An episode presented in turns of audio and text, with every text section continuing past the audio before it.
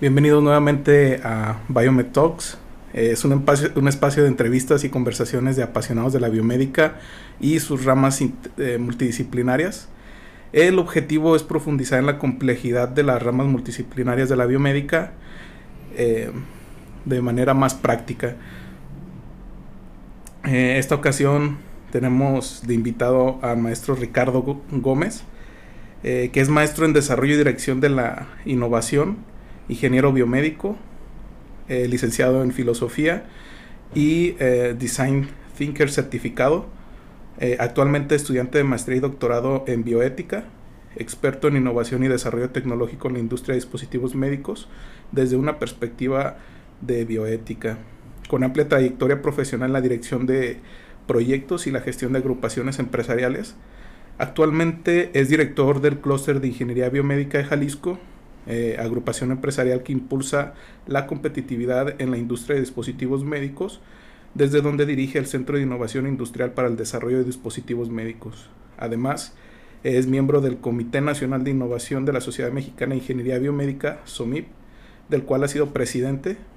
Eh, finalmente, ha formado parte de diversos eh, comités evaluadores de proyectos de desarrollo e innovación, tanto a nivel estatal como nacional, y ha sido ponente en múltiples congresos y conferencias. Como podrán ver y escuchar, pues tendremos aquí a, eh, un digno representante de la biomédica, apasionado también. Sí. Eh, bienvenido Ricardo a esta conversación y entrevista. Muchas gracias Abel por la introducción, por la invitación también. Es un placer estar aquí con ustedes y poder compartir un poco de lo que he aprendido, recorrido profesionalmente desde la ingeniería biomédica, que como bien comentas me apasiona.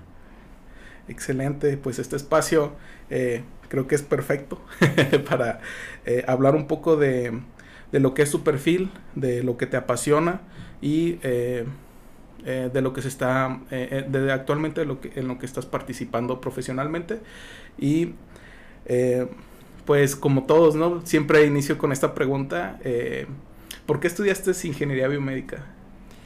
Bueno, en mi caso, eh, siempre me ha gustado, desde que era muy niño, siempre me gustó mucho la tecnología.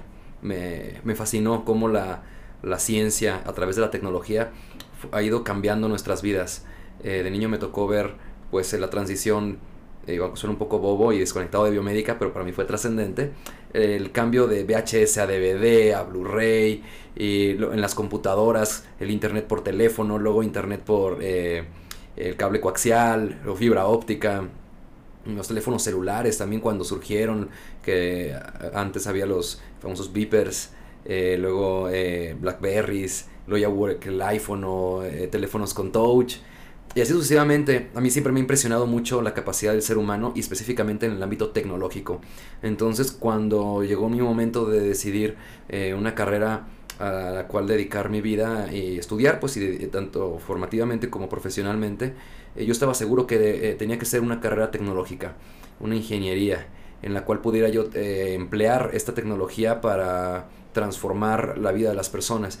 En ese sentido, tuve varias opciones en mi, en mi perspectiva, había varias opciones a decidir, entre las que figuraba ingeniería biomédica, eh, también ingeniería en computación, electrónica, había varias opciones. Al final del día me decidí sobre biomédica porque creo que la tecnología tiene que siempre ir encaminada al bien de las personas, a mejorar nuestra calidad de vida. Y creo que uno de, de los enfoques más nobles de la tecnología, y no digo que los otros no tengan grupo de noble, en, mi parecer fue la biomédica. Me gustó mucho cómo la biomédica enfoca, o sea, tal cual se dedica a hacer tecnología o a aplicar la tecnología y la ciencia a favor de la vida de las personas. Y pues fue uno de los enfoques que, o sea, una de las razones por las que me, me decidí. Además de que siempre me han gustado los retos y, desde el principio la vi como una carrera compleja. Compleja e, porque integra conocimientos de electrónica, programación, medicina, física, química. Y al final del día también algo que me gustó mucho de biomédica es que es tan amplia que literal te permite que tú puedas orientarte a lo que quieras. literalmente, o sea, puede ser eh, ingeniero eh, biomédico experto en biomateriales, enfocándote a la química, ingeniero biomédico enfocado a programación, haciendo diferentes softwares, o hay muchos biomédicos que conozco que se dedican al 100% a programar, o a electrónica, o a servicio al cliente, a venta, a mantenimiento, a, calidad, con las normas oficiales mexicanas o algún ISO. Total, eh, era muy amplio la, perspectiva, lo cual me permitió, eh, pues de entrada, en cuanto entré a la carrera, no encasillarme, sino conocer toda esta amplia eh, variedad de opciones que uno como biomédico tiene e ir definiendo mi propio perfil. Pues fue una manera interesante de ingresar a la, a la biomédica. Y durante todo este recorrido que viste en la, o que experimentaste en la biomédica, ¿cuál fue tu experiencia con la carrera? ¿Cuáles fueron los retos? ¿Cuál fue, eh, si todo esto que tú visualizabas desde un inicio durante la carrera fue lo que en realidad tú pensabas o fue cambiando durante eh, la carrera? Mm, creo que me informé bien antes de entrar a la carrera. Eh, y, no, no quiero decir que no me sorprendió, pero al final del día sí fue lo que me esperaba, he hecho mucho más, más de lo que me esperaba, porque pues al final del día uno no conoce toda la, amplia... Eh, la amplitud del conocimiento que se tiene en biomédica y me sorprendió para bien, era lo que esperaba y mucho más. Y yo creo que eh, a lo largo de mi formación en la carrera, yo estudié en la Universidad de Guadalajara, en el CUSEI, eh, creo que uno de los principales aspectos que destaco de la carrera de la formación, que puede ser, es un arma de doble filo, tanto positivo como negativo, es que es una carrera, eh, como mencioné, un poco compleja, que te hace ver demasiados conocimientos. O sea, tuvimos clases en las que vimos cosas de química, cosas de medicina, sobre los músculos, sobre las células, sobre... O sea, es, eh, es muy amplio el conocimiento. Entonces, eso por un lado es positivo, porque te permite eh, a, los biomédicos con esa formación nos permite eh, poder ver más allá de lo que otras carreras, otras licenciaturas que se encasillan en su especialidad no pueden ver, no pueden integrar. Pero al mismo tiempo nos ponen desventaja justo contra ellos que se han especializado. Te pongo el ejemplo. O sea, en un ingeniero biomédico, eh, bajo el, programa académico que el, el cual yo me formé, sabe de programación, pero un ingeniero en programación o un ingeniero en computación sabe mejor que tú. Sabemos electrónica, pero un ingeniero en electrónica sabe mejor que tú. Eh, sabemos sobre química, pero un químico sabe mejor. Sabemos un poco sobre biotecnología celular, pero un biotecnólogo sabe muchísimo mejor que tú. Y así sucesivamente, o sea, un médico, un físico, sabemos de todo, pero uno sabe mejor que nosotros. Entonces, por un lado, eso nos pone en cierta desventaja contra ellos, pero por otro lado, la ventaja que nos da es que el biomédico es el, el, el, el único capaz de integrar justo todos esos conocimientos. O sea, el físico será un experto en física, pero no sabe programación, no sabe electrónica o no sabe medicina. Entonces no puede integrar lo que conoció de física para aplicarlo en la medicina combinando con algo de programación. O al revés, nos, me tocó ver muchos compañeros, eh, porque compartíamos algunas materias con eh, eh, ingenieros o estudiantes de la carrera de ingeniería electrónica o de computación. Entonces me tocó ver algunos ingenieros en computación muy buenos en programación, pero a la hora de hacer algunos proyectos no tenían idea de cómo aplicar eso al ámbito justo biomédico, al ámbito médico o a, un ámbito que el biomédico sí podía porque teníamos conocimientos pues de cómo funciona el cuerpo humano, de, de aspectos de normativos y de calidad, aspectos químicos, aspectos físicos. Entonces eso yo creo que, por un lado es, desventaja si lo comparas uno contra uno, pero al final del día en la vida práctica creo que es una ventaja. Una ventaja para el biomédico que lo sabe aplicar, que sabe qué conocimientos tiene, qué conocimientos no tiene, pero dónde están y quién sí lo sabe. Entonces sabe integrar. Yo veo al ingeniero biomédico como un líder. Eh, para mí todo ingeniero biomédico eh, tiene el perfil de ser un líder eh, y un integrador. Y esa fue mi, experiencia formativa en, en CUSEI. Eh, por mi misma trayectoria profesional me ha tocado eh, ser eh, formar parte de comités consultivos o evaluadores de carrera, de, planes de estudio de diferentes universidades. Actualmente formo parte del, comité consultivo del TEC de Monterrey, también en la carrera de Ingeniería Biomédica, apoyé en el de CUSEI y he estado también en contacto con la UAG o con otras universidades. Y me ha tocado ver que si bien cada carrera de cada universidad biomédica tiene un perfil un poco más hacia electrónica, un poco más hacia biotecnología. Al final del día todos compartimos esa eh, interdisciplinariedad. Eh, y de multiplicidad de conocimientos que podemos integrar. O sea, yo creo que independientemente de la universidad que, que sea, eh, cualquier biomédico tiene esa capacidad integradora. Actualmente contamos con unos practicantes de Chiapas y una empleada de Chiapas y egresado, la empleada egresada de biomédica también de la Universidad Politécnica de Chiapas. Y si bien distante de Guadalajara, pero nuevamente se repite el mismo patrón. O sea, un perfil de alguien con conocimientos de diferentes eh, perfiles o áreas de la biomédica y capaz de integrarlos.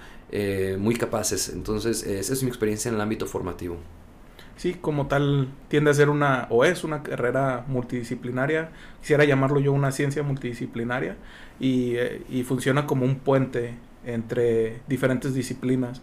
Y desde mi experiencia es eh, este puente entre la tecnología y el cuerpo humano, eh, pero puede integrar no solamente eso, sino puede integrar otras disciplinas entre sí y lo hace pues muy interesante, ¿no? Creo que comparto la misma experiencia y y algo que me llamó mucho la, la, atención dentro de, la, de, tu experiencia, de tu perfil, eh, en lo que mencionábamos acerca de, de, ah, tu biografía eh, profesional es la bioética, porque creo que eh, son muy pocos los biomédicos que en realidad se inclinan a la, a la bioética o les interesa, ¿no? porque ciertamente muchos se inclinan hacia la parte económica, ¿no? Donde puedo yo recuperar pues mi inversión en mis estudios, ¿no? Y la bioética quizás no es, no se aprecia tanto como un, campo, eh, eh, la verdad, te, lo voy a decir, es la, primera vez que veo que un, un, ingeniero biomédico se inclina hacia la bioética como tal. Y, me despertó curiosidad. ¿Tú por qué te inclinaste hacia la bioética? Una pregunta compleja la, respuesta. eh, tiene varios, varios elementos. Hay varios elementos en mi vida que orillaron a que me dirigiera hasta, hacia la parte bioética. En primer lugar, eh, mi formación filosófica. Eh, cuando leíste mi trayectoria formativa, eh, se menciona, soy este, egresado de, la UNIVA, licenciatura en filosofía. Y a mí me gusta mucho la filosofía. me gusta más la biomédica, eh, pero la filosofía no deja de apasionarme y de gustarme mucho. Y justo un elemento que la filosofía me ha dado es siempre el preguntarme más allá de las cosas. Ah, creo que a, a mi parecer la filosofía y la biomédica en mi persona se han complementado bastante porque por un lado la ingeniería biomédica eh, me da la capacidad de hacer. Eh, pues al final es una ingeniería, o sea, para hacer, para aplicar el ingenio en la creación de tecnología o de desarrollo, en la innovación. Eh, pero en mi parecer, la ingeniería médica a mí se me hacía un poco limitada en el aspecto de que si uno no. Si yo no tuviera la filosofía, solo me hubiera quedado un poco en la parte técnica, es decir, saber qué cable A va en punto B, saber que, dónde se conectan las cosas, cómo se hace, y ya sin entender un poquito el más allá.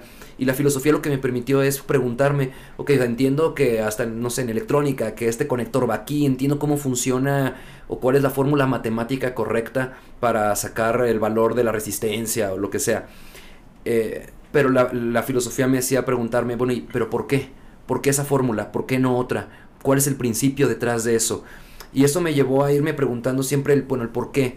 Y ya posteriormente en mi trayectoria profesional, cuando empecé a, dedicarme a esto de la industria con el clúster, eh, justo la filosofía la que me hacía preguntarme eh, el por qué, o sea, una empresa vendía, me decían ahora con la pandemia, una empresa vendió tantos cubrebocas en tal precio, fue un negociazo, y la filosofía me hacía preguntarme, bueno, pero ¿por qué? ¿Por qué? ¿Cómo? ¿E-, ¿Ese precio era el correcto? Eh, o ventiladores que se acabaron o que fabricaron uno muy rápido, etcétera, pues diferentes situaciones la filosofía era la que me hacía preguntarme qué había de fondo en esas situaciones, en esos movimientos económicos, en esas decisiones políticas, empresariales, en las normas oficiales mexicanas. Por ejemplo, ahora con el clúster, hace unos años me tocó participar junto con Cámara de Comercio, organizamos con la Canaco aquí en Guadalajara una revisión de la norma oficial mexicana, la 240. Y en esa revisión eh, justo mi, mi, parte filosófica me hace preguntarme, bueno, pero ¿cuál es la, la, importancia de esta norma? ¿Cuál es el trasfondo? ¿Qué buscamos de fondo? Bueno, todo, todo esto, para explicar, para responder con tu pregunta, eh, la parte filosófica fue la que me, uno de los principales elementos que me orientaron a dirigirme a la bioética. Y justo porque el estarme preguntando me hizo cuestionarme, bueno, todo esto que me estoy pregunta, pregunta y pregunte, hacia dónde va y cómo lo puedo orientar mejor en mi actividad profesional. Y me encontré que en la filosofía, bueno, hay, muchas ramas también de la filosofía, como hay muchas ramas en la biomédica. Y en la filosofía una rama es la bioética, bueno, la ética, y de la ética la bioética, que es la ética aplicada en el ámbito eh, biológico de la vida, de la vida, en el ámbito de la vida. Entonces, eh, pues vi, una oportunidad muy interesante de poder aplicar lo que estudié de filosofía combinándolo con lo que más me apasiona, que es la biomédica, y mejor aún con lo que me dedico, es el ámbito empresarial, porque la parte bioética que me estoy dedicando o que estoy profundizando con este posgrado que estoy haciendo es en la bioética de la industria, bioética empresarial. Eh, por ponerte un ejemplo muy sencillo para finalizar la, respuesta, eh, o sea, investigar o cuestionarme y, e indagar eh, sobre cuál es el, modo bioético o ético de actuar de las empresas. Porque al final del día, cuando estamos hablando de una empresa, eh, por naturaleza una empresa tiene fin de lucro. Esa es la naturaleza de las empresas. Eh, así, se llama, empresa con fin de lucro o asociación civil sin fin de, lucro. Fin de lucro. Entonces, estamos hablando que si una empresa obtiene el mayor rendimiento posible desde el punto de vista de económico, pues es una empresa exitosa. Ahora, eso quiere decir, ya viene la pregunta bioética, eso quiere decir que es una, eh, que una eh, empresa exitosa, eh, económicamente hablando, es una empresa ética o bioética, quizá ahí donde pues no, no coinciden, porque la, podemos decir que una empresa logró su venta millonaria vendiendo X medicamento o X dispositivo médico, pero a costa de la vida de las personas, o, pues sí, o excluyendo a algunas personas de que cerrándoles el acceso, y al final del día pues no, no matándolos, pero sí ocasionando indirectamente hasta la muerte de alguna persona. Entonces, pues son algunos de los cuestionamientos que, que, nos hacemos y que también queremos desde el clúster, eh, tanto yo a nivel personal como desde el clúster, empezar a impulsar. O sea, una perspectiva bioética de la industria de dispositivos médicos, donde sí, la empresa, o sea, donde creemos que puede coexistir una empresa exitosa económicamente a la par que una sociedad eh, una, con empresas bioéticas o responsables con la sociedad. No sé si respondí la pregunta. Sí, creo que hasta además. no, porque eh, es, es, algo que creo que muchas empresas no profundizan, no lo ven, no lo visualizan y siempre pues desde la raíz, ¿no? Que todas las empresas, eh, eh, hablando yo como desde el punto empresarial, ¿no? buscamos el lucro, ¿no? El rendimiento máximo para seguir operando, para seguir creciendo, ¿no? Pero muchas veces el crecimiento no lo visualizamos quizás en un, eh, en un efecto secundario que pudiéramos ocasionar, quizás no con dolo, pero el, el, el, el, el, hecho de omitirlo no te hace que no, te exime. No te exime de la responsabilidad. Y, y, creo que desde la industria y ahora en la pandemia creo que podemos ver múltiples ejemplos, sí, de hecho. Desde lo que decías de los cubrebocas, ¿no? Que eh, yo veía memes, ¿no? Que decían, este... Eh, no sé, del cochiloco y eso es que de repente, uh, eh, pues que se dedican a vender drogas, ¿no? Ya el negocio ya no son las drogas, ¿no? Es el vender cubrebocas, digo, hasta dónde se ha llegado a, a, perder la esencia de que eh, en ese momento los cubrebocas eran un, eran un bien necesario, este, prácticamente que podían poner en riesgo la vida de una persona, ¿no? Por la cuestión de que están vulnerables al contagio, por no poder este, cubrir un gasto eh, que es poder no cubrir un gasto, sino poder cubrir eh, o adquirirlos a un costo accesible, ¿no? Por, la, por el desabasto, ¿no? Pero cuántos no se dedicaron a acaparar a un costo irresponsable, ¿no? ¿Cuántos no se dedicaron a hacer movimientos que de alguna manera pudieran perjudicar de manera indirecta. Sí, es correcto. No, y, también la. Digo, me tocó perfectamente ese tipo de, casos en los cubrebocas. Y otros ejemplos que se me vienen ahorita a la mente es, eh, por ejemplo, el tema de, del gel, gel de mano, que ahora que, empezó fuerte la pandemia, pues empezaron a surgir de todos lados ya fabricantes de, alcohol y, y vendedores de alcohol pero alcohol eh, con grados de alcohol o con compuestos, eh, si no me equivoco, metanol o algún otro compuesto, eh, no soy experto en, el tema, que no son correctos o que son nocivos. Y eso pasa con todo, al final del día todo dispositivo médico, al estar en contacto o de alguna manera intervenir en la vida de las personas, eh, tiene que garantizarse su correcto funcionamiento eh, e inclusive su costo-beneficio, como todo medicamento que puede provocar daños adversos, pues también hasta un, no sé, hasta un marcapasos puede provocar irritación, puede provocar un rechazo del cuerpo, o sea, todo dispositivo médico eh, tiene que usarse con responsabilidad. Y en una industria que donde no existen principios bioéticos, donde solo se busca el lucro, pues no, van a, no va a buscarse eso, se va a buscar vender. Y si el equipo falla, no hacerme responsable o desaparecerme. Y eso se vio pues ahorita, como dices, mucho en la pandemia, que empezaron a surgir, pues sí, cubrebocas que a veces no cumplían con los estándares, o gel que no cumplía con los estándares, o ya en tal lugar dijeron que tal medicamento podía ayudar contra el COVID y ya entonces uno acapara y empieza a revender carísimo sabiendo que, o, sin saber si, si siquiera si ese medicamento o ese compuesto va a servir. Entonces, en última instancia, poniendo en riesgo la vida de las personas o simplemente robándolas. Entonces, este, creo que muchas veces no se pregunta la gente, en las mismas empresas, la sociedad no se pregunta en, o no se, no se hace esos cuestionamientos éticos, bioéticos, pero creo que sí tienen una práctica, o sea, muchos lo ven como la, parte de filosófica o la ética como algo teórico, como algo que no sirve o algo que no tiene eh, practicidad. Eh, sin embargo, yo creo que la bioética es de lo más práctico que hay. Pues ahorita pusiste unos ejemplos bien concretos. O sea, el que, el, que acapara cubrebocas y los vende más caros, eso es bien práctico. Y es algo, son prácticas no éticas. Y así nos podemos poner poniendo más ejemplos, pues, que sí impactan en la vida de las personas. Sí, y desde la, desde también desde la perspectiva de la, de la industria, ¿no? Del, del fabricante, ¿no? Eh, creo que eh, desde que estás desarrollando un, dispositivo, muchas veces los dispositivos eh, médicos aplican mucho la cuestión de que se fabrican con la, la, la máxima intención de rentabilizarlos al, al al mayor punto, ¿no? Eh, yo, por ejemplo, yo hace unos años eh, eh, me, interesé mucho por la economía circular, entonces yo me quería inclinar un poquito hacia la economía circular en tecnologías para la salud. Em, ah, dentro de mi investigación, de lo que empecé a profundizar, mm, topas con pared, ¿no? Porque ya es una, estamos que la industria de dispositivos médicos, aunque no es una industria de muchísimos años, pero que estamos hablando que eh, ya hay ciertos, ah, ahora sí que, ah, no quisiera decir marcas, pero sí como compañías líderes que ya marcan una tendencia. Entonces la tendencia es en eh, la creación del dispositivo médico entra desde un desde una rentabilidad, buscar la rentabilidad máxima, ¿no? Es correcto. Y, y, y, y yo me preguntaba por qué no se pueden eh, desarrollar dispositivos médicos desde una, desde una práctica donde se pudiera hacer esto de economía circular, ¿no? O sea, que los equipos se pudieran no, no rentabilizar hacia la compañía, sino extender la vida útil y que puedan llegar hacia más personas, ¿no? Eh, yo lo veo, yo me especialicé mucho también en la cuestión del equipo médico reacondicionado, ¿no? Y, y, y yo tenía muchos problemas en la cuestión de cómo el equipo médico reacondicionado, eh, desde esta parte, ¿no? De que eh, no es correcto porque X marca ya lo, ya lo descontinuó, ¿no? Ah, sí, pero es útil y en, en, en, economías emergentes el equipo, en África hay equipos, no sé, de X cantidad de años, ¿no?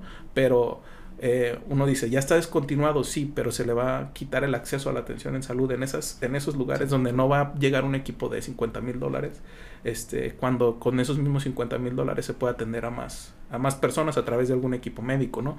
Hablando de desfibriladores y, hablando de quizás máquinas de anestesia, de cirugías, lo que se te ocurra, ¿no? En dispositivos médicos pero desde ahí ya se marca una tendencia en la, en la fabricación, ¿no? Esta cuestión programada de la, de la tecnología que ya no solamente aplica en los celulares, ¿no? Este, ya aplica, aplica incluso hasta en los dispositivos médicos, ¿no? Entonces desde la industria no se ve esa parte de que desde la fabricación, desde el desarrollo, desde la innovación que se está pretendiendo, no se, no se analizan esos factores que van a impactar quizás no en dos, tres años, sino en cinco o diez años que se discontinúa, se descontinúa la, la tecnología. Y, incluso yo iba a preguntarte esta parte de la correlación de filosófica con la biomédica, pero creo que ya la, la, profundizamos, eh, la profundizaste muy, muy bien. Eh, yo conecto mucho con esta parte porque sí, este, parte de mi misión es que de vida es lograr eh, quizás no, no lograrlo, ¿no? Porque va a ser algo muy difícil, pero poder contribuir a, a mejorar el acceso a la atención médica este, en, principalmente en Latinoamérica, pero eh, lograr un mejor acceso a la atención médica, ¿no? A través de tecnologías eh, para la salud. Y creo yo que desde esa perspectiva este, lo puedo lograr, ¿no? Pero algo también que se me hizo muy interesante eh, fue la, la parte eh, que, mencionabas del clúster eh, a través de las agrupaciones empresariales, la parte de la innovación y el desarrollo. Eh, em, ¿Y qué factor de cambio encuentras que, que, ofrece el clúster a las agrupaciones empresariales este, desde esta perspectiva o desde la esencia pura de lo que es el clúster? Claro. Muy buena pregunta y me encanta, de hecho, porque me, encanta hablar del clúster, porque a eso nos dedicamos. Mira, eh, el clúster, bueno, la palabra clúster por diccionario significa o, habla de agrupar, de agrupar. Digo, porque hay clúster en cualquier en, temas de TI o de biología. En el ámbito empresarial, un clúster eh, un clúster habla de una agrupación empresarial, pero la novedad de un clúster respecto a otro tipo de agrupaciones empresariales, llámense clubes empresariales, una, pues digo, un grupo de empresarios que se juntan nomás, lo, lo interesante del modelo de, un clúster es que eh, propone una figura nueva que en otros eh, ámbitos de agrupación no existe, que eh, se, le, llama cluster manager o el administrador del clúster, que se propone que sea una asociación civil sin fin de lucro ¿Y esto por qué? Porque como bien te comentaba, las empresas, toda empresa tiene fin de lucro. Entonces, si tú juntas 10 empresas, o sea, o 10 amigos que son empresarios, cada quien con su empresa, se juntan para trabajar en equipo y vender más, al final del día estamos hablando de 10 unidades económicas o de negocio que cada una, por su propia naturaleza, pues ahí es correcto porque así es su naturaleza, va a buscar la mayor rentabilidad posible, inclusive la mayor rentabilidad posible más que el otro, o sea, la mayor posible, inclusive si le gano al otro. En ese sentido, yo sí conozco, o sea, sí hemos visto, quizás conocido, muchos casos de eh, clubes empresariales o de amigos empresarios que se juntan para colaborar, que funciona y a lo mejor funciona bien, pero eventualmente o va a pasar o puede pasar pues que uno quiera más agua para su molino. O sea, ahorita conozco eh, varias asociaciones empresariales de empresas pues, que se juntaron, donde el líder es un empresario y eventualmente pues él, o ella llegan a querer buscar más para él que para o ella que para los demás. Y en cierto modo puede ser un poco normal pues porque tiene su propia empresa y quiere ganar más. Entonces lo novedoso del clúster o de una de esta perspectiva de clúster es que quien dirige quien organiza no es una empresa es una asociación civil sin fin de lucro donde eh, que, todos los, empresarios son miembros, o ya sea por acta constitutiva, o por un convenio, o por un proceso de adhesión, un formato, lo que sea. Todos forman parte de este grupo, dirigido por una asociación civil. Al ser sin fin de lucro esta asociación civil, lo padre es que esta, esta asociación va a buscar el mayor beneficio posible, pero para todos por igual Digo, obviamente estamos hablando de lo teórico, porque pues podría darse el caso de algún conflicto de interés o que se decante por, más por alguno que por otro. Pero en la teoría, el clúster se propone que, que, al ser una asociación civil sin fin de lucro, no, pues, no busca rentabilidad, solo busca su autosustentabilidad y de ahí en más dirigir el beneficio a, a todos los, sus miembros por igual. Esto, eh, así de pasada, mencionarlo, esto de la teoría de los clústeres eh, lo propuso un teórico llamado Michael Porter, por si a alguien le interesa el tema lo puede investigar un poquito más. Y en el mundo existen varias eh, metodologías sobre, o sea, esto nosotros no nos inventamos el hilo negro. Y justo nosotros seguimos una metodología europea eh, propuesta por una asociación que se llama ESCA, son sus siglas, en inglés es European Secretariat for Cluster Analysis. Ellos proponen una metodología que se llama Cluster Excellence. Y esta metodología aplica para el clúster que sea, si es un clúster automotriz, de frijol, de ganado, de lo que sea, o biomédico te pone varias eh, pautas, estrategias, sugerencias, de guías de cómo como clúster debes trabajar y te dice, tú sigue estas líneas y vas a mejorar o apoyar a tu industria. Y nosotros seguimos justo esa metodología que propone ocho plataformas entre las que se encuentran pues innovación, eh, mejorar o, capacitar al, personal, el desarrollo del talento, la promoción del emprendimiento. Entonces nosotros son las estrategias que seguimos. Eh, justo nos acabamos de certificar. A, principios de este año obtuvimos el reconocimiento por este organismo europeo. Eh, una certificación es como si fuera un ISO, vamos a decir. Es como si fuera una norma de calidad que establece así ciertos lineamientos de cómo operar. Acá es igual, eh, ciertos lineamientos de cómo operar como cluster manager, o sea, como administrador del cluster. garantizando así en la medida de lo posible, un beneficio para todos. Entonces digo, esta es la, esta es, la metodología de clúster, a nosotros nos gusta porque ya un poco más coloquialmente me gusta llamarla, que es una metodología gana-gana, o sea, es gana, o ganar-ganar, donde ganan, todos los involucrados ganan. Eh, porque en, esta teoría de clúster, el objetivo principal es aumentar la competitividad de las empresas. Eh, ¿Cómo? Pues a través de diferentes estrategias, como puede ser el desarrollo de talento, la promoción de la innovación, etc. Lo interesante es que en esta teoría, tú mejoras a las empresas, entonces las empresas son más rentables. Son más rentables, tienen personal mejor pagado, mejor capacitado, más feliz, o simplemente al ganar más, pagan más impuestos, y en consecuencia es una sociedad más estable, más feliz, donde hay más... Eh, menos delincuencia. Digo, obviamente no es que sea todo de inmediato, pero en la teoría sí funciona. O sea, una sociedad fuerte es una sociedad que tiene empresas fuertes, porque una sociedad con, con una industria muy sólida es una sociedad con mucho talento, con mucha gente eh, bien pagada. Y, y, eso lo hemos visto también en otras sociedades. Este, esto de clúster, ya para concluir la, respuesta, eh, eh, podemos ver un ejemplo en lo que se le conoce como el famoso Silicon Valley. Digo que vemos así conjuntos de empresas en Estados Unidos, en California, donde hay mucho talento, empleos bien pagados, etcétera. Digo, no es que aspiremos a ser a, ellos, pero sí a, tener una mejor, una mejor sociedad. Sí, a generar un ecosistema de innovación, ¿no? Es correcto. Como tal. Sí, también hace un tiempo leí un, parte de eso, de lo que eran los ecosistemas de innovación y cómo los clústeres tenían un papel muy importante en el, en, el impacto tanto económico como en el desarrollo eh, económico, social eh, de cierta, eh, llamémosle, región. ¿no? Y esto pues no solamente quizás fue Silicon Valley, ¿no? Si también se puede reflejar como en Boston, ¿no? Que es creo que el, el más icónico y del que menos se habla, ¿no? Donde pues eh, podemos observar el MIT, eh, podemos observar que grandes empresas colocan estratégicamente em, sus oficinas o, sus corporativos para captar el talento. ¿Por qué? Porque se ha desarrollado una base, este, un ecosistema que, que, que va a impulsar la innovación, el desarrollo, el emprendimiento eh, y una productividad, ¿no? Que, que el impacto económico se ve mucho sobre las clases medias, se ve mucho el, los índices de pobreza que van bajando. Entonces creo que este papel que juegan los clústeres pues es eh, excelente y pues muchas felicidades por lo que han logrado. Gracias. Y pues este año pues con esta certificación creo que habla mucho mejor del trabajo que se, que se está haciendo, ¿no? Y que muchos no lo notan o quizás no, lo, no, le, no le consideran el factor eh, relevante, pero quizás en 5 o 10 años lo van a notar y van a pensar que fue de la noche a la mañana. Sí, sí de hecho, eso, eso exactamente, tienes toda la razón, o sea, porque ese tipo de cambios al ser sociales y de hindú, hablando de como tú decías bien, de ecosistemas, no son cambios de la noche a la mañana.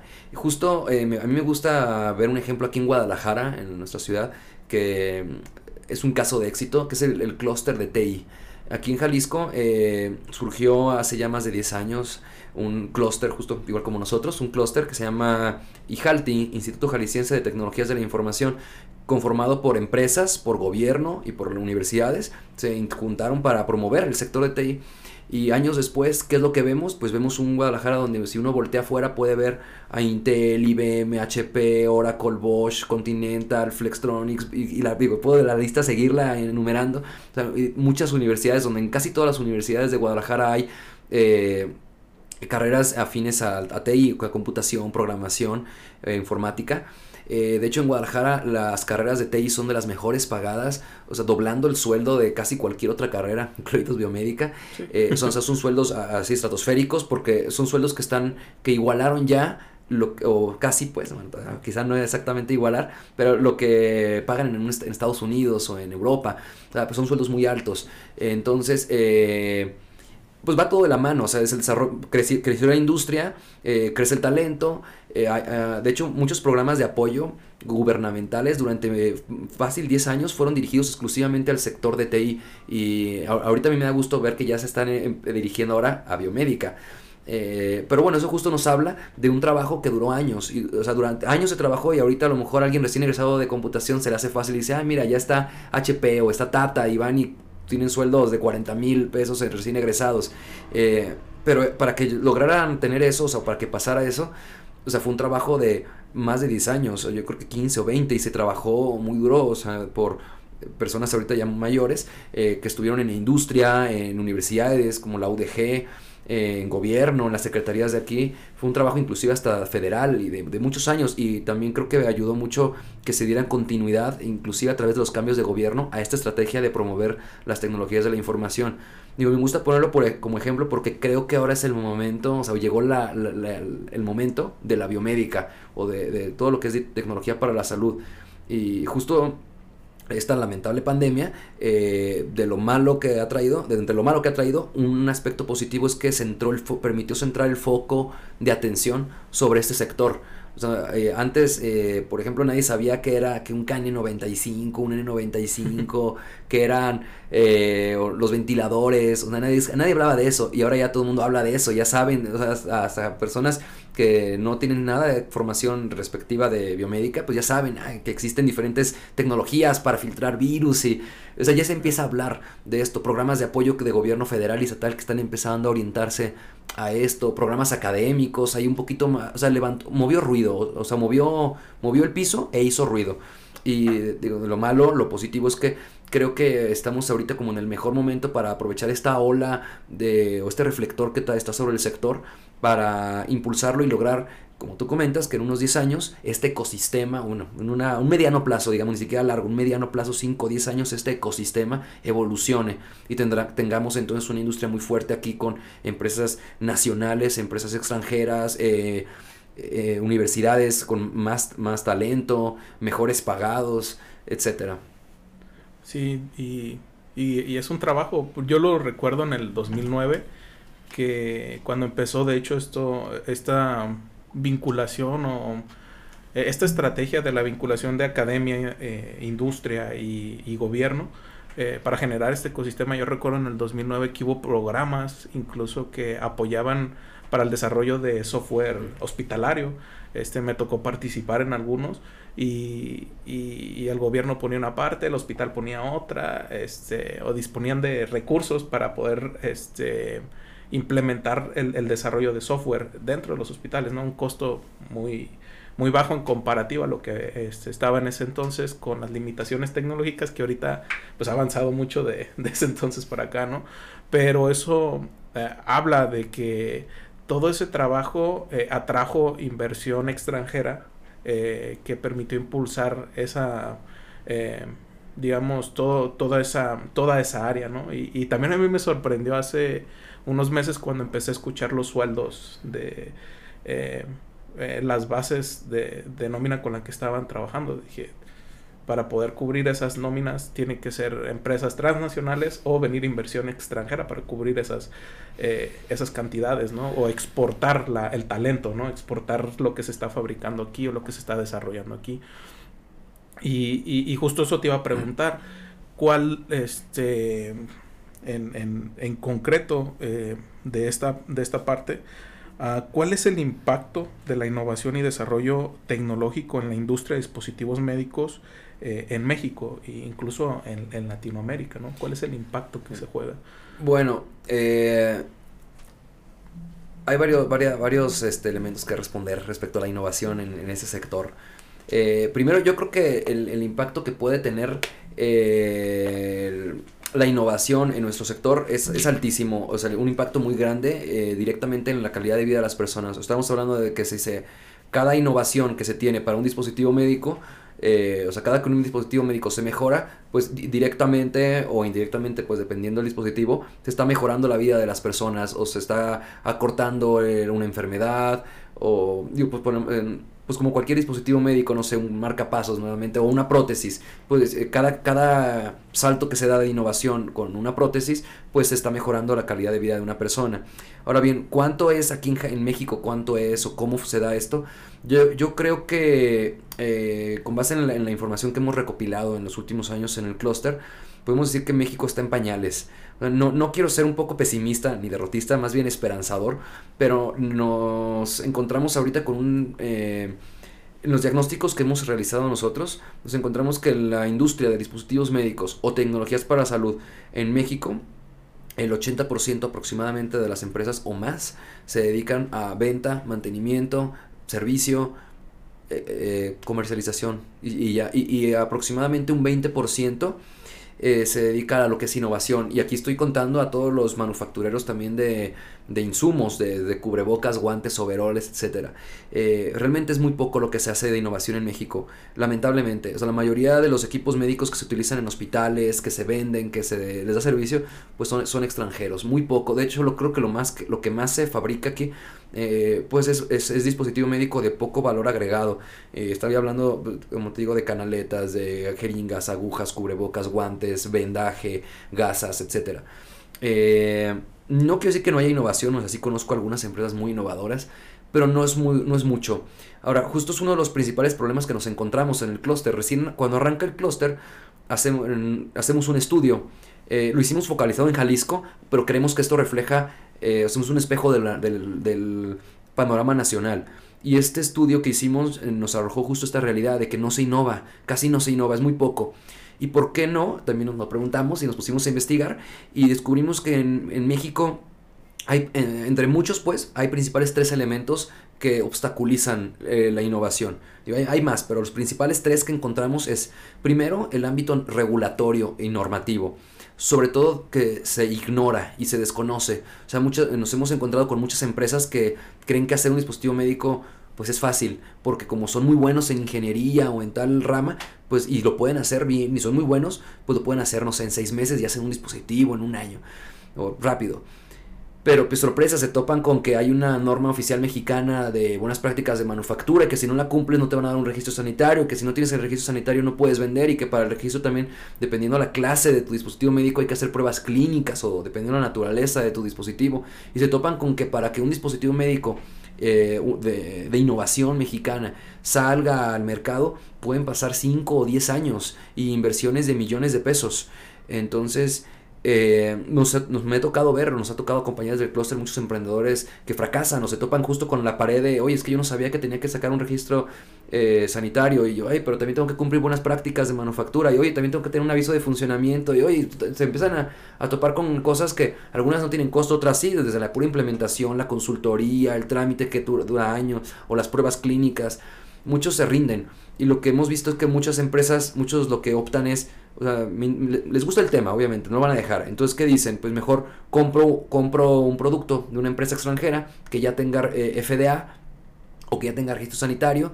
Y, o si no tiene, pero ellos me van a dar todas las pruebas, me dan todo el documento, o sea, ya nomás es el trámite, pero ni siquiera soy yo el principal responsable. O lo hago, pues, pero ya nomás hacen el puro trámite, ya no hacen todas las pruebas o años de... Ya nomás lo tramitan y revenden porque se, les hace lo más fácil e inclusive más fácil, que ojo, no quiero demeritar los que lo hacen porque también es muy loable, eh, con eso se sustenta la industria, eh, el mantenimiento, pues, es un equipo que, pues, equipo revendo, o ni siquiera revendo equipo extranjero, solo aprendo a arreglarlo y pues voy y lo arreglo y se acabó. Entonces, digo que es muy loable su trabajo, claro, como todo trabajo dignifica. Eh, sin embargo, aquí hablando de la innovación, pues no hay innovación y uno de los principales topes es esto regulatorio. Segundo tope, eh, tope en la innovación es la mencionaste tú un poquito que este ecosistema de dispositivos médicos en México es un poco cerrado. Es decir, ya están, ya, está, ya, están los actores bien posicionados. O sea, el hospital siempre le va a comprar al mismo proveedor. Es muy raro que, que se abra, pues, tanto público como privado. Luego ya están casados con X marca, con X proveedor, muchas veces extranjero o con el favorito. Y entrar, pues es bien difícil. Y en ese mismo sentido de que ya está todo bien posicionado, eh, y que es bien difícil tocar puertas o entrar a algún lugar nuevo, también es muy difícil conocer quiénes están. O sea, me tocó, o sea, lo que es vincular, pues crear realmente un ecosistema donde hay interacción entre los actores. Nos ha tocado justo en el clúster acompañar empresas que no tenían ni idea de quién era su competencia, no tenían ni idea de que había universidades que tenían expertos o que, había, o que aquí en Jalisco hay centros de investigación de CONACIT con capacidades muy grandes, como el CIATEG, el CIATEQ, o que está Sinvestab, que, como te decía, que las mismas universidades tienen... Eh, laboratorios. O sea, nos ha tocado ver empresas que me dicen, no, es que compré una máquina, una impresora 3D para hacer mi prototipo y este me costó tanto, y, pero nomás lo querías para el prototipo, mejor te hubieras acercado al TEC de Monterrey o te hubieras acercado a tal universidad o a otra empresa y que se lo, te lo renta por un 10% del precio para la única vez que tú lo requerías realmente. Digo, por ponerte un ejemplo. Entonces, segundo elemento, la vinculación.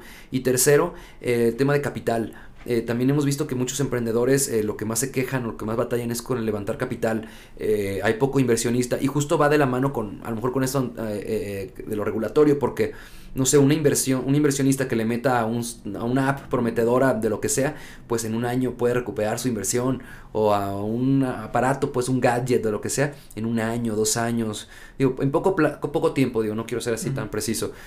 Pero en cambio, en dispositivo médico, un inversionista que empieza desde cero el proyecto puede tardar 10 años, o sea, 15 años, no sé, y, y hay pocos son los que están dispuestos a apostarle. Claro, la rentabilidad va a ser estratosférica, pero muchos quieren pago ya, gano ya, o sea, rápido.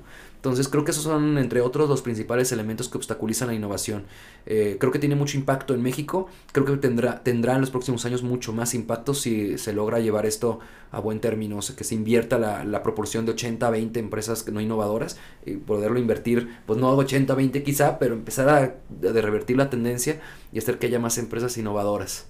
Sí, ir subiendo un 25, 30, 40. Poco a poquito, sí. Sí, porque sí, y esa parte de capital es, es es un tema y sí, nadie apuesta, bueno, son pocos lo, lo que apuestan, ¿no? A, a, a, esa estrategia a largo plazo y se van por los negocios más tradicionales, ¿no? Le apuestan al, al, retorno inmediato. Y claro, no hay esa educación de inversión en, en, el, en, en el, en, el inversionista aquí en México. Y, y, esto nos lleva pues a los diferentes retos, ¿no? Eh, los retos que, que presenta y para cerrar eh, mucho de, esta conversación, eh, nos iríamos por los retos, ¿no? Tenemos los retos de la bioética eh, y la ingeniería biomédica, los retos en el desarrollo de dispositivos médicos y que esto nos lleva a comprender un poquito más cuáles son los retos del clúster, qué viene para el clúster como retos, este, y que esto nos permita plantear la perspectiva actual o desde tu perspectiva actual el eh, la, perspectiva actual de la industria de dispositivos médicos, no solo en México, sino en Latinoamérica. gracias. Eh, yo creo que en México y Latinoamérica la perspectiva es muy positiva, muy esperanzadora.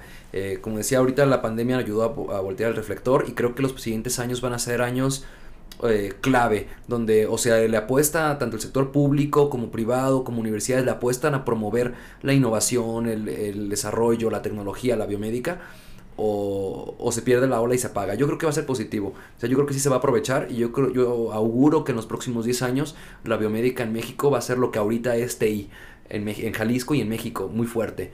Y, y se exporta mucho eh, desarrollo mexicano también. Eh, yo creo que eso es lo que se, espera. Para el clúster que estamos promoviendo, cuáles son los principales retos, lo resumiría en innovación bioética, justo anclado. O sea, creo que nuestro reto es promover la innovación en las empresas con todo esto que ya comenté, pero ahora desde una perspectiva bioética, eh, donde la clave de la bioética para la ingeniería biomédica creo que está en, en, en, en dos elementos. Uno, en entender bien pues el concepto de persona, de la dignidad de la persona, de dignidad del ser humano. Y segundo, también el concepto de bien común. Mm, eh, un poco opuesto al concepto de bien personal o bien particular. Porque muchas de las empresas al final del día lo que yo he visto es que eh, como esos que acaparaban cubrebocas o que acaparaban X eh, elemento relacionado con la pandemia, pues lo que buscan al final del día es mi bien particular, pues yo voy a ganar más y ya, no, sé, no me importa si el que va a tomar este medicamento que en realidad no sirve para COVID se va a morir o no se va a morir, o si este cubreboca que no sirve, pero yo lo voy a vender como que sí, un falso N95 o falso K95, no me importa si se va a enfermar o no. Eh, lo que me importa es yo ganar más. Digo, esa es una perspectiva, además de egoísta, pues poco obvio, poco ética. Y lo que yo, yo le, le apostaría a mi título personal y como clúster institucionalmente le estamos apostando es a promover más bien el concepto de bien común, donde el bien común no se refiere al bien de las mayorías, ni al bien de ni al bien de los demás a costa mía, sino al bien de todos, al bien mío, yo, yo como empresa voy a generar una ganancia, claro, porque hay un costo, tengo que pagar nómina, tengo que, tiene que ser rentable y tiene que dejar ganancia, tiene que dejar un lucro, es correcto, pero que al mismo tiempo sea accesible, no sea abusivo, que no se acapare, que no haya prácticas de este tipo eh, poco éticas.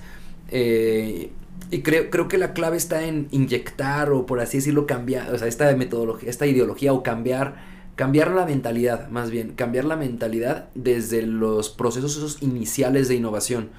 Eh, y creo que una de las herramientas más grandes que podemos apoyarnos en el clúster y en México eh, es de la parte normativa. Pues en México tenemos eh, pues instituciones, fuertes o no, digo, no es tema ahorita, Cofepris, por ejemplo, el Copriscal, pero tenemos marcos regulatorios, marcos regulatorios que creo que lo que tenemos como, o sea, yo creo que el reto principal como clúster que tenemos es fortalecer estos marcos regulatorios, porque justo un, registro sanitario de un dispositivo médico lo que, lo que busca es garantizar que el, dispositivo médico es seguro y eficaz.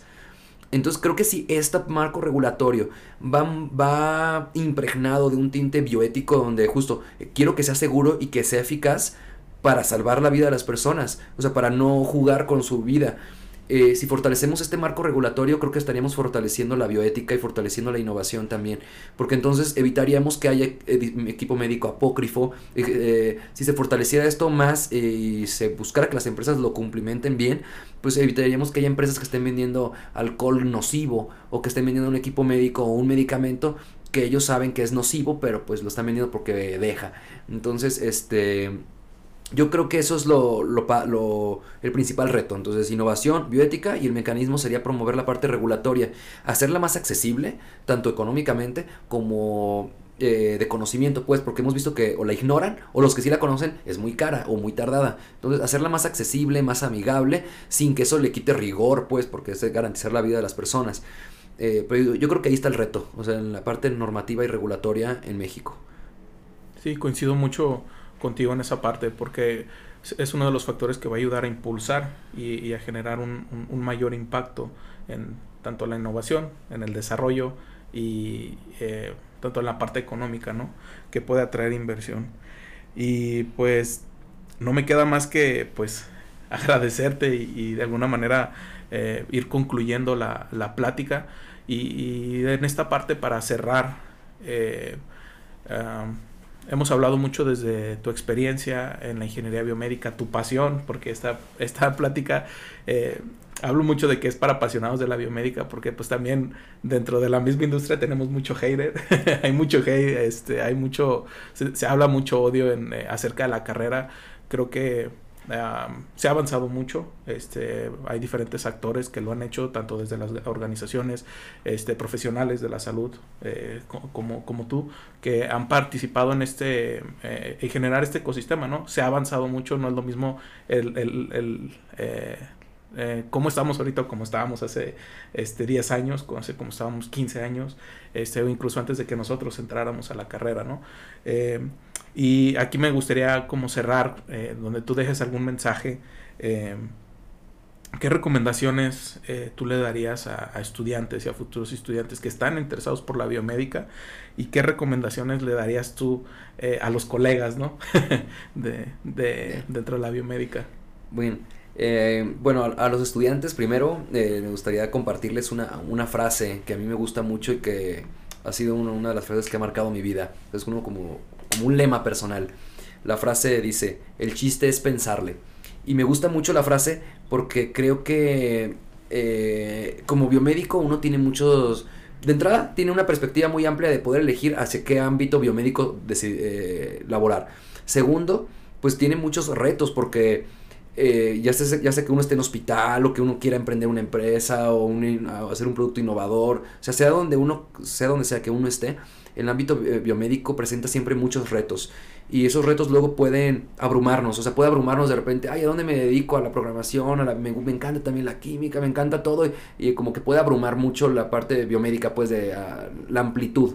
Inclusive el término dispositivo médico es bien amplio en la ley mexicana también o la definición de la OMS. Es bien amplio el, término dispositivo médico, entonces a qué te vas a dedicar, qué vas a hacer, cómo lo vas a hacer, puede abrumarnos mucho luego el ámbito biomédico. También cuando quieren emprender, eh, recién egresados siempre quieren pues, hacer algún proyecto, emprender, se topan con pues, la realidad que es dura y difícil y se echan para abajo, se vienen para abajo. Entonces yo creo que les dejaría el primer mensaje, bueno, mi mensaje es que el chiste es pensarle, es decir, todo se puede, o sea, todo se puede, solo el chiste es pensarle. O eh, yo creo firmemente en la capacidad del ser humano y en la capacidad de cada persona para, para lograr grandes cosas. O sea, yo creo que todas las personas podemos lograr grandes cosas. y sin demeritar a los demás, más un ingeniero biomédico. porque el ingeniero biomédico eh, eh, eh, pues tiene esa capacidad de integración, como comenté, es un líder, tiene un bagaje de conocimiento solo por la carrera altísimo. Entonces las aplicaciones de todo lo que puede hacer es casi infinitas, o sea, su capacidad es casi infinita. Entonces yo, yo lo que recomendaría es, o sea, que, todo se puede hacer y cuando tengan un problema, pues recuerden que todo tiene solución, todo se puede hacer, el chiste es pensarle. Y a los colegas yo lo que recomendaría es, eh, a los que ya están laborando, los profesionistas, empresarios, eh, no conformarse. No conformarse con lo que ya tienen o con lo que ya tenemos actualmente en el sistema, sino que siempre buscar algo, algo, algo más, algo mejor. Y algo mejor desde una perspectiva bioética, que privilegie eh, la dignidad de las personas y el bienestar común.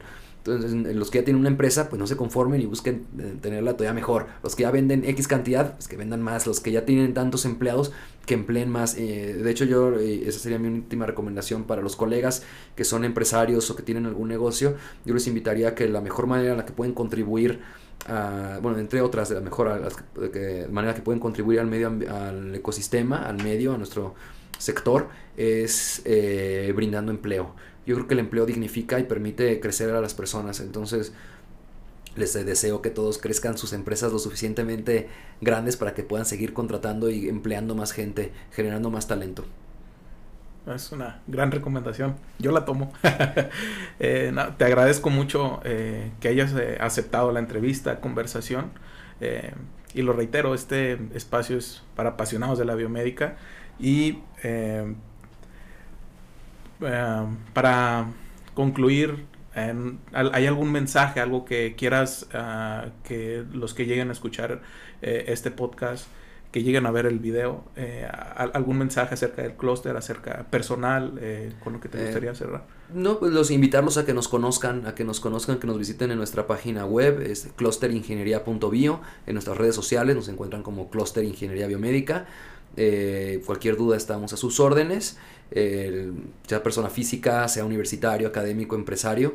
Eh, y nada, nada más agradecerte, Abel, a y a todo tu equipo por la invitación. Es un gusto estar aquí con ustedes eh, y poder compartir un poco de lo que uno ha ido aprendiendo y conociendo en la vida. Muchas gracias. Gracias, Ricardo. Y esto fue Biomech Talks. los esperamos en el siguiente episodio. Gracias.